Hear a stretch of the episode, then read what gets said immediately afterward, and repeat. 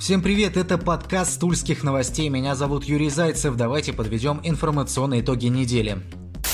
Сложные недели для медицины в Суворове задержали главного врача местной районной больницы. Сергей Кудряшов подозревается во взяточничестве, причем в крупном размере. Хотя ранее сообщалось, что Кудряшов собирал сотрудников больницы премии и отвозил их в Тулу. В общем, подробности уголовного дела пока неизвестны. На время следствия Кудряшов останется под домашним арестом. Совпадение или нет, но на этой неделе Тульская область лишилась министра здравоохранения. Андрей Третьяков покинул пост по собственному желанию. Отставку губернатора губернатор принял. Отмечается, что Третьяков продолжит работать в сфере здравоохранения. Обязанности министра будет исполнять Татьяна Семина, ныне замминистра.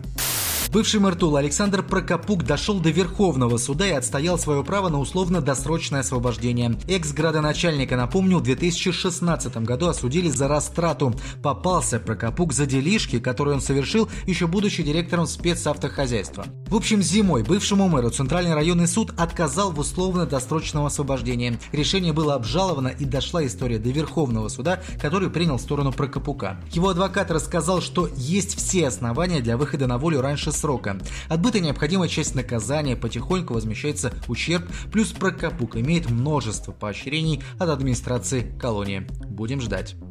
Практически выполнена десятая часть работ по ремонту восточного обвода. Это 50% работ, которые запланированы на этот год. О ходе ремонта важнейшей для Тулы магистрали губернатору рассказал министр транспорта региона Родион Дудник. На сегодняшний день выполнены подготовительные работы по мостовой части, монтажу ливневок, устройству земляного полотна, стабилизации грунта и переустройству линий электропередач. Сделано много, но сделать нужно будет гораздо больше. Общая стоимость проекта почти 800 миллионов рублей.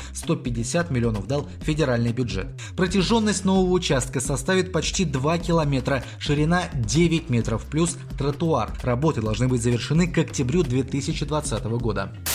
34 ребенка отравились в Первомайской кадетской школе. Утром 10 октября двое учащихся пожаловались на кишечное расстройство, рассказал тульским новостям директор школы Александр Голиков. В школу были вызваны медики, инфекционисты и специалисты Роспотребнадзора. По данным Минобразования, у 12 кадетов были взяты анализы. Их отправили в стационар. Двоим потребовалось более детальное обследование. А вот по данным Роспотребнадзора, признаки отравления выявлены у 34 детей. Надзорное ведомство уже проводит свою проверку, а также историей заинтересовались прокуратура и следственные органы. Столовая кадетской школы, кстати, продолжает работать, рассказали нам в образовательном учреждении.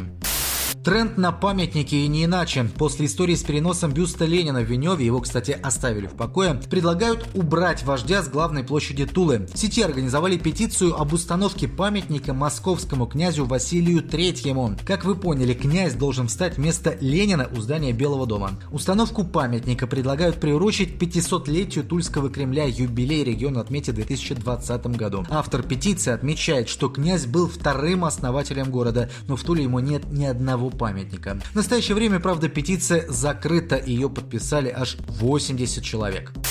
В самом маленьком городе России Чекалине нашли клад в сентября на местной Соборной горе. Идут археологические раскопки. Их ведут в том числе представители научного состава Института археологии Российской Академии Наук. Находки подразделили на две категории – массовые и индивидуальные. Первым относятся посуда, горшки, кованые гвозди. Наибольшую ценность представляют индивидуальные находки. Это ключи, замки, изделия декоративно-прикладного искусства, ювелирные изделия. Но есть еще две группы находок наиболее ценные и редкие – это монеты и оружие.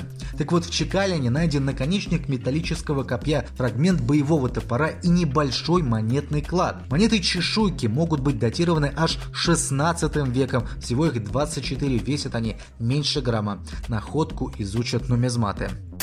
В Плавском районном суде огласили приговор врачу-стоматологу, обвиняемому в гибели 18-летней пациентки. Напомню, девушка скончалась в прошлом году. Врач на приеме предложила сделать платную анестезию, и после введения препарата пациентке резко стало плохо. В чувство стоматолог пытался привести девушку с помощью нашатыря, и вскоре у последней случился анафилактический шок. Девушка умерла в течение суток. Приговором суда врачу назначено наказание в виде ограничения свободы сроком на два года, то есть отбывать срок она будет под домашним арестом. При этом суд не стал лишать обвиняемую возможности работать в медицине. Женщина извинилась перед родителями погибшей девушки.